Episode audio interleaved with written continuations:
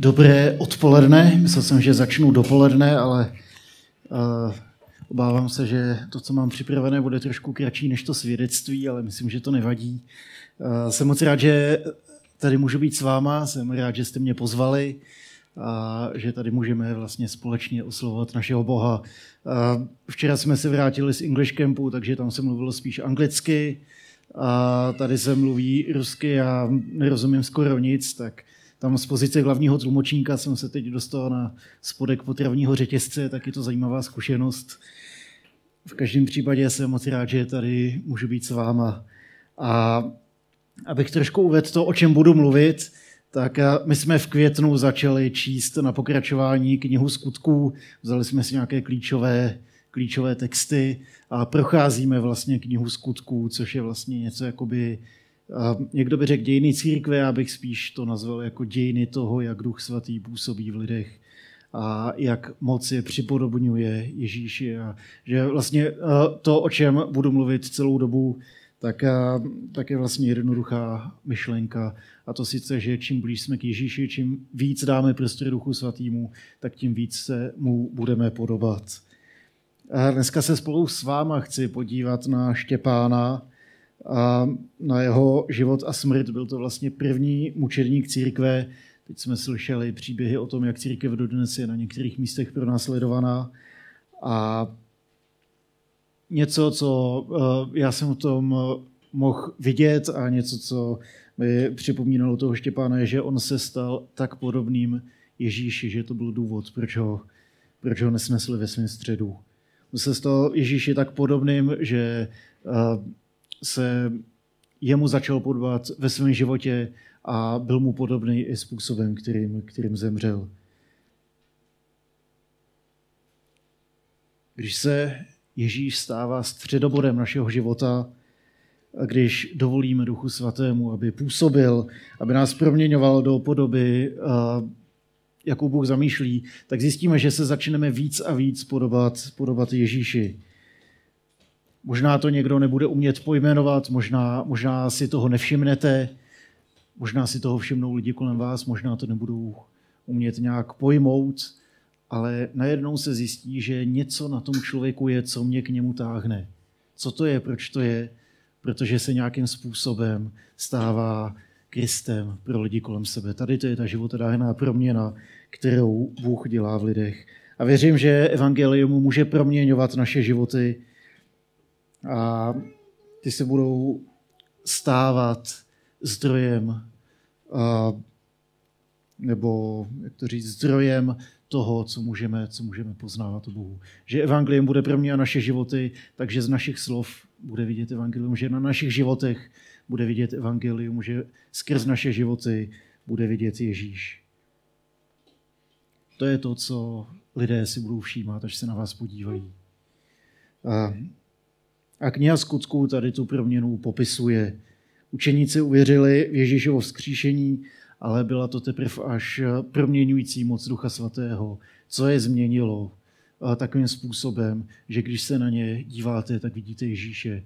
To bylo to, co z nich udělalo z té roztříštěné bandy nejrůznějších následovníků, ustrašených a rozuteklých, tak, tak se mohli sjednotit a zakoušet jednotu, jakou může dát jenom Bůh. Pro mě ta proměna je zmocnila k tomu, aby se stali Ježíšovými svědky po celém světě. O letnicích se zrodí církev, která začíná kázat evangelium o Ježíši a začíná žít takovým způsobem, že se mu podobá čím dál víc. A tady, tady tu proměnu si můžeme všimnout i na Štěpánovi. Jsem původně přemýšlel, jak pojmout ten text, protože je to celá sedmá kapitola a kus šesté. Nakonec jsem si říkal, že se zaměříme pouze na tu Štěpánovou proměnu. Takže já to tam mám na konci toho textu tři tečky a pak budu pokračovat dál. Takže my se podíváme vlastně na Štěpánův život a na jeho smrt. Mezitím je jeho dlouhé kázání, který měl před Veliradou. Takže tady to je námět na 400 dalších promluv, takže to si nechám když tak na někdy příště každém případě se chci podívat s váma na konec šesté a konec sedmé kapitoly. A za mnou ten text bude. Štěpán byl tak naplněn vírou, že měl moc ke konání zázračných činů mezi lidmi. Jednou se dostal do diskuze s příslušníky tzv. synagogy propuštěnců, židovského sboru, který schromažďoval bývalé otroky z Kyrenaiky, Alexandrie, Kilikie a Malé Ázie.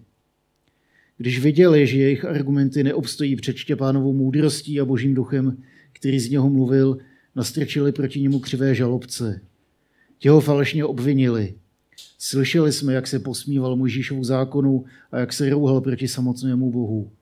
Tak poštovali proti Štěpánovi prosté lidi i některé učitele zákona. Nakonec byl Štěpán zatčen a předveden před velradu. Falešní svědci tam zopakovali své tvrzení. Ten člověk stále jen pobuřuje proti chrámu a Mojžíšovu zákonu. Slyšeli jsme, jak říká, že Ježíš z Nazaretu zničí chrám a dá nám nové zákony. Po tomto obvinění se všichni obrátili na obžalovaného. Stál tam a s obličejem mu zářil přímo andělský klid. Potom měl Štěpán to kázání a na konci sedmé kapitoly, když dokázal, tak čteme, tato slova působila jako píchnutí do vosího hnízda. Ale Štěpán byl v té chvíli uchvácen boží slávou, kterou mu dal duch svatý zahlédnout.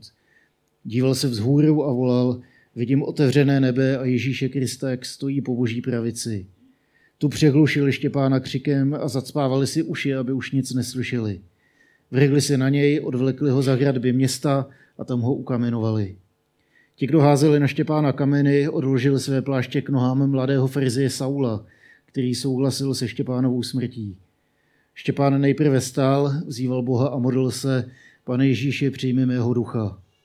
Pak sražen na kolena se ještě modlil, pane, nepočítej jim to za vinu. A zemřel. To zajímavý text, občas nelehký, a když se podíváme na celou tu knihu skutků, tak eh, popisuje narození, dětství a dospívání církve.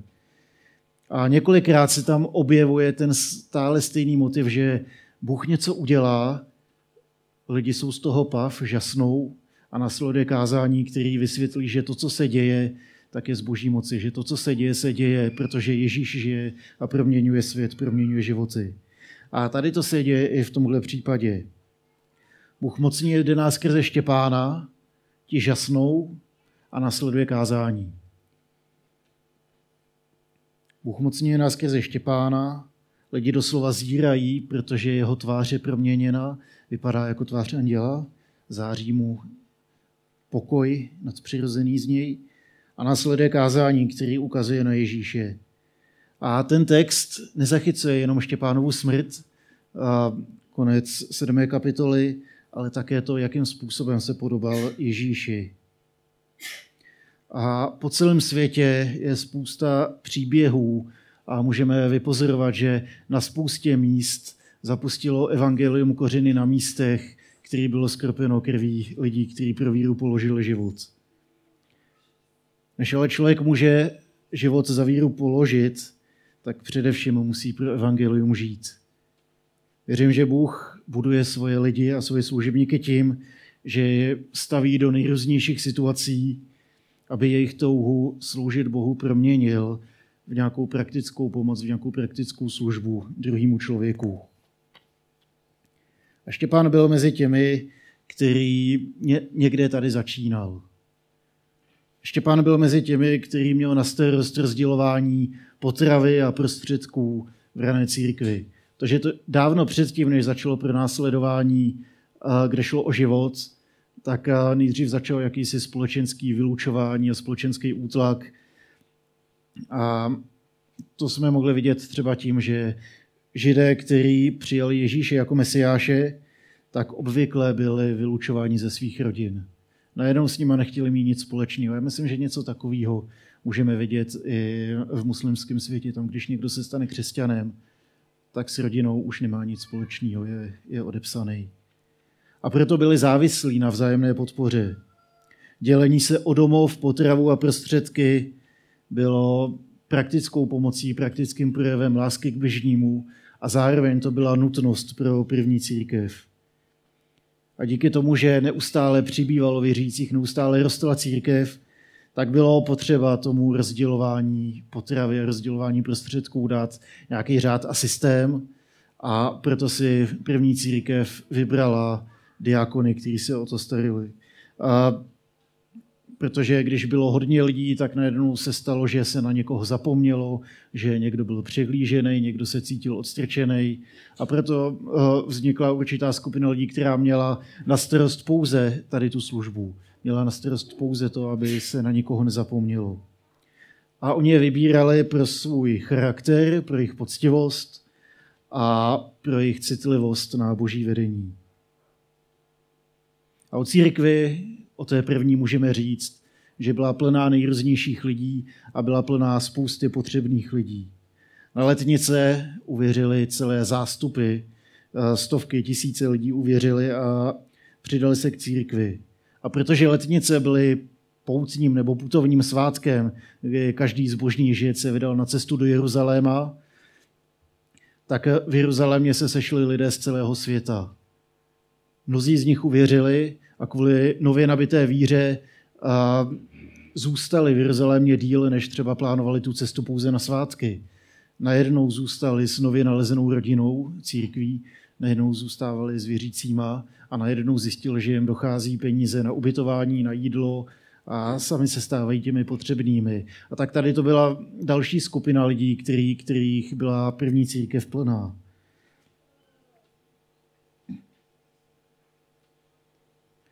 Další potřební byli ti místní, kteří pro víru přišli o svoji rodinu, aby novou rodinu mohli najít v církvi.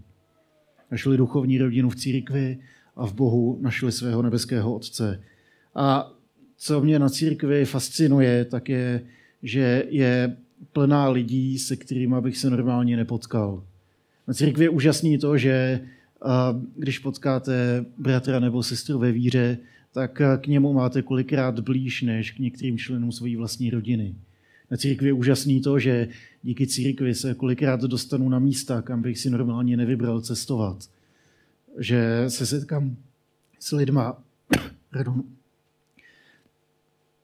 že se setkám s lidma, se kterými bych se normálně nebavil a neměl si s nima co říct.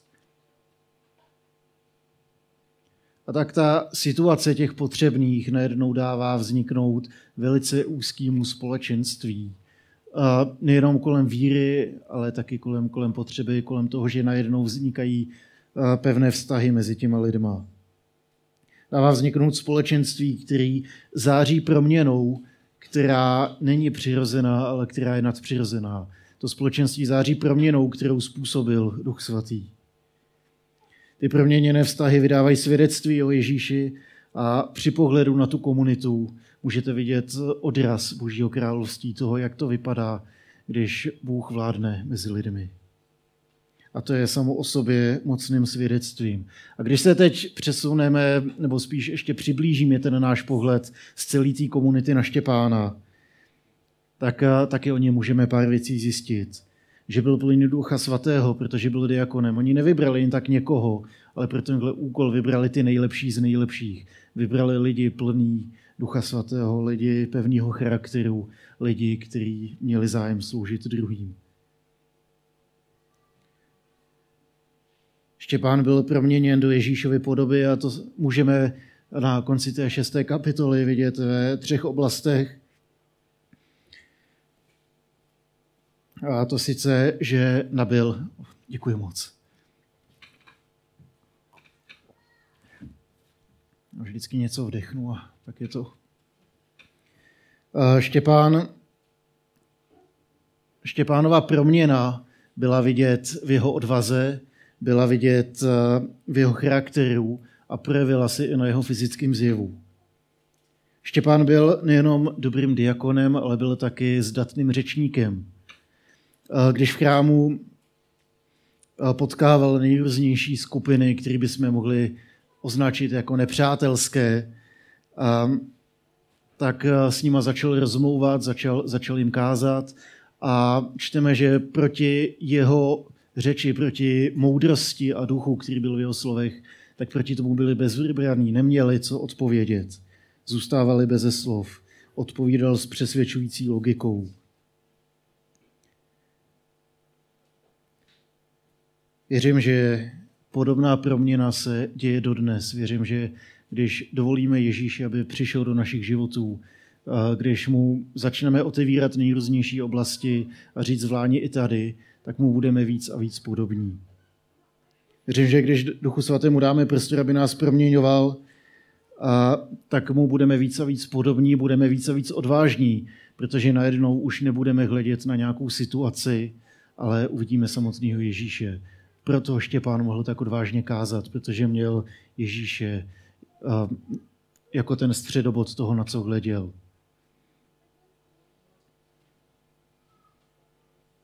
Štěpán si toho možná nebyl třeba vědom, přestože na tom třeba pracoval, ale lidé si mohli všímat toho, jak se měnil jeho charakter. Jeho charakter, který byl čím dál tím víc podobný Ježíši. Takže setkání s Ježíšem je vždycky proměňující. A ta proměna jde ruku v ruce s naší spoluprací. Není to, že člověk uvěří, bům, šlehne blesk z nebe a jsem nový člověk. Je to celoživotní úkol, je to každodenní boj, je to zápas o tom každý den znovu a znovu říkat, tak pane, přicházej ke mně, proměňuj mě, dávej mi růst tam, kde mám. Věřím, že Bůh je totiž gentleman, který čeká na naše pozvání a teprve potom začíná jednat v našich životech, že to není uh, nějaký násilník nebo válečník, který, uh, který přijde a řekne tak a teď to bude takhle. Věřím, že Bůh je gentleman, který ho když pozveme, tak pak sami budeme koukat, jak velká je ta proměna, kterou pro nás chystá. Věřím, že On je ten, který nám nechává svobodu rozhodnout se, nebo jestli se necháme nebo nenecháme proměňovat. Že nás mění pouze tam, kde mu to, kde mu to dovolíme. A ta proměna je životodárná. Z božích nepřátel dělá boží děti. Z hříšníků mění v ospravedlněné. Z rozbitých v celé, z nemocných ve zdravé, z roztrouštěných jednotlivců v jednotné společenství. A Štěpán je součástí tady té životodárné proměny a na začátku toho textu je popisován jako plný milosti a moci. Konal veliký znamení a zázraky. A tady to nedělal Štěpán, tady to dělal Bůh skrze Štěpána. Bůh skrze Štěpána, který ho pozval a který mu dal prostor, ať jedná v jeho a skrz jeho život. Štěpán byl člověk, který byl plný ducha svatého, proto jeho řeč přetekala moudrostí. Proto mohl nechat stát jako opařené svoje kolikrát často vzdělanější odpůrce, se kterými rozmlouval. Doslova nemohli oponovat moudrosti, kterou, kterou byla jeho slova naplněna. Takže tady ta životadárná proměna se dělá ve Štěpánovi. Celý jeho život odrážel Ježíše. Když na něj zaútočili, tak z něj zářil pokoj. Měl slovo milosti pro své odpůrce a nezůstal jim dlužný ani evangelium. Místo toho, aby před velradou hájil sebe sama, tak uh, opět otevírá ústa a opět zvěstuje evangelium. Káže všem těm 71 hlavním vedoucím židovského národa.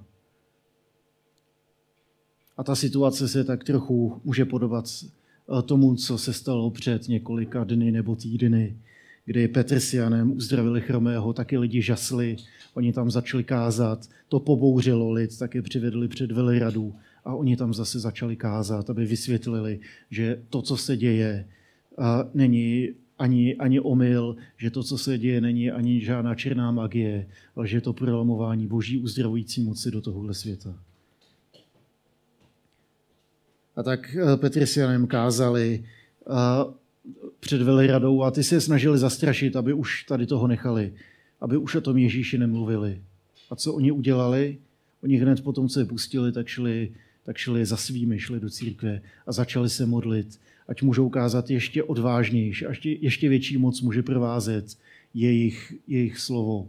Ať to není pouhé slovo, ale ať je to naplněné mocí. A tak, když začínáme číst o Štěpánovi, tak čteme nejenom, že je plný milosti, ale zároveň, že je plný moci a že se dějou veliká znamení a zázraky skrz jeho službu. Odvážně káže a jeho kázání doprovází veliké boží přiznání se tady k tomu. A teď v podobné situaci je Štěpán. Tak je pro své kázání je přivlečen před veleradu a tam káže naplněn odvahou, přestože a ta situace není jednoduchá. Je naplněn odvahou, za kterou církev prosila. A v ostrém kontrastu proti Štěpánovi jsou lidé, kteří proti němu přichází s obviněním. Nejdřív jim dojdou argumenty, protože proti moudrosti ducha nic nezmohli. Potom, když eh, jim došly argumenty, tak přišli s falešným obviněním. Tak když jsme ho nemohli přechytračit, tak se ho zbavíme jiným způsobem. A můžeme vidět, jak proti sobě stojí dva charaktery. Charakter Ježíšem proměněného Štěpána a charakter hříchem pokažný lidský přirozenosti, která vyplouvá na povrch u lidí, kteří jsou při moci. Charakter, který radši trpí škodu pro evangelium, pro Boha anebo pro bližního, nebo charakter, který neustojí porážku a proto se snaží zbavit, zbavit protivníka všemi dostupnými prostředky. Proti Štěpánovi vznesli velmi vágní, ale zároveň velmi závažné obvinění. Totiž, že se rouhá proti Mojžíši a proti Bohu, proti zákonu a proti chrámu. Je zajímavé, že proti Štěpánovi vznáší obvinění z toho, že porušuje zákon, a přitom tady to jejich obvinění falešné je samo porušením eh, té nejústřednější části zákona, a totiž desatera. Že tam je taky, že nebude um, nelži o svém bližním, nevydávej křivé svědectví proti bližnímu. A tak se snaží dovolat porušováním zákona dodržení zákona samotného. Štěpán pak začíná kázat a když to kázání dokončil, tak proti sobě můžeme vidět velmi ostrý kontrast. Štěpán plný ducha svatého, naplněn božím duchem, jehož tvář září, že všichni, kdo ho viděli, tak žasli.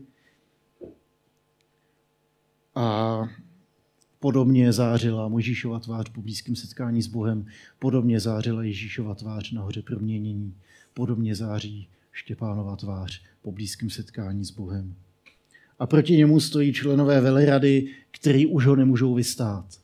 Najednou se ukazuje, jak, jak nemůžou vystát to, že jsou konfrontováni s pravdou, že jsou konfrontováni s evangeliem.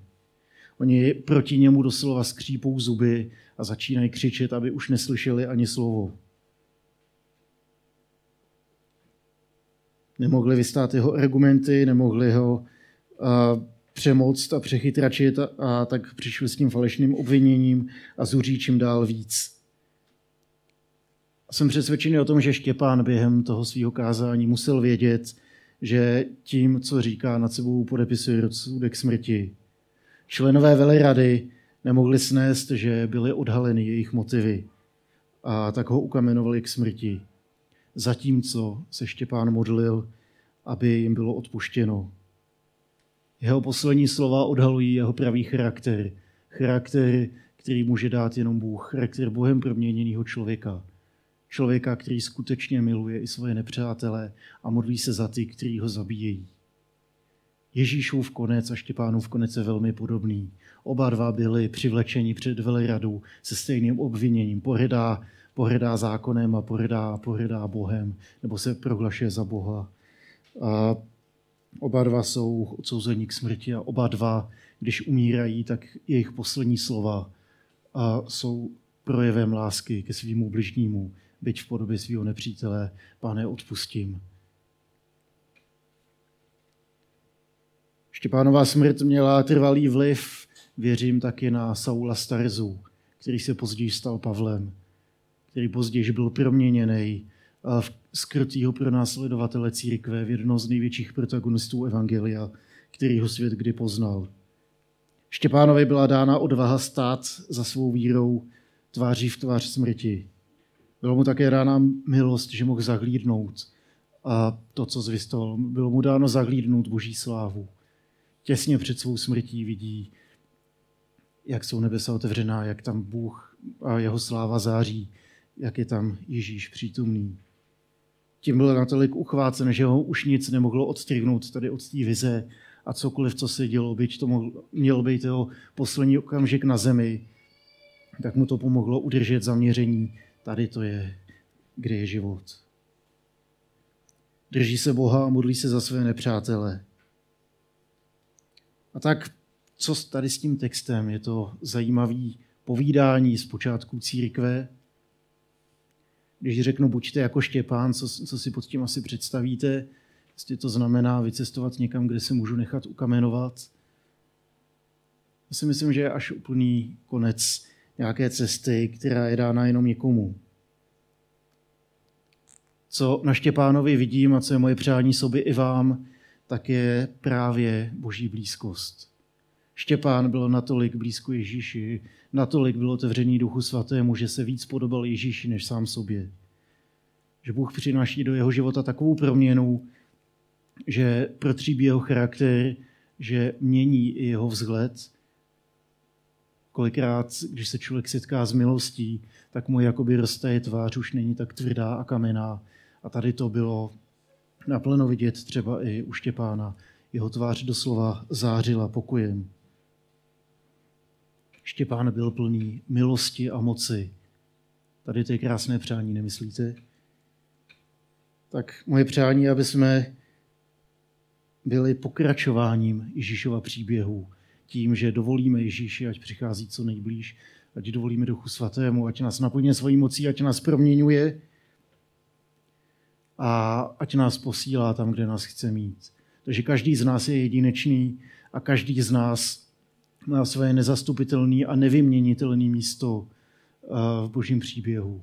Každý z nás pochází z nějaké rodiny, z nějakého prostředí. Každý z nás má jedinečnou síť přátel a kamarádů a kolegů v práci. Každý z nás si prožil jedinečný život. A proto právě vy jste tím nejlepším člověkem, tím jedinečným člověkem, který nejde zastoupit v tom božím příběhu. Nikdo nemůže zastoupit vaše místo. Nikdo totiž nemá stejné zážitky, stejnou rodinu, stejný přátelé, stejné zkušenosti ze školy, z práce a ze všeho. Občas se zdá, že je jednodušší propadnout nějaký skepsy a malomyslnosti a začít nadávat na to, jak je život těžký, jak je svět skažený a že už by bylo na čase se na to buď vykašlat, a, nebo, nebo už přivolávat uh, konec světa. Kolikrát nevíme, jak dál a kolikrát ztrácíme víru, že se může něco změnit jenže může. A tady to je naděje, kterou měl Štěpán. Že ať se děje cokoliv, tak Ježíš může být tou odpovědí. Ať, a tak to moje přání, ať je vaší odpovědí do těch dobrých, do těch špatných situací, které vás potkávají. Ať je Ježíš vaší odpovědí eh, vděčnosti, když vás povýší v práci, když dáte dobře zkoušku, když vyhrajete závod, když, když se vám bude dařit. Ať Ježíš vaší odpovědí i když je život těžký, kdy vás drtí dluhy, kdy možná pochromaný vztahy v rodině nebo s kolegama jsou nevyspytatelný. Věřím, že on může přinést tu životodárenou proměnu do toho dobrýho i do toho špatného, co nás potkává. Buďme jako Štěpán, aby jsme nestratili perspektivu, že středobodem naší víry a našeho života je Ježíš. Věřím, že potom budeme svým okolí zářit, že budeme proměňovaný víc a víc v jeho obraz a my z toho budeme mít užitek, Bůh bude oslavený, církev poroste a svět uslyší svědectví. Ať je tady to realitou našeho života a našich zborů. Amen.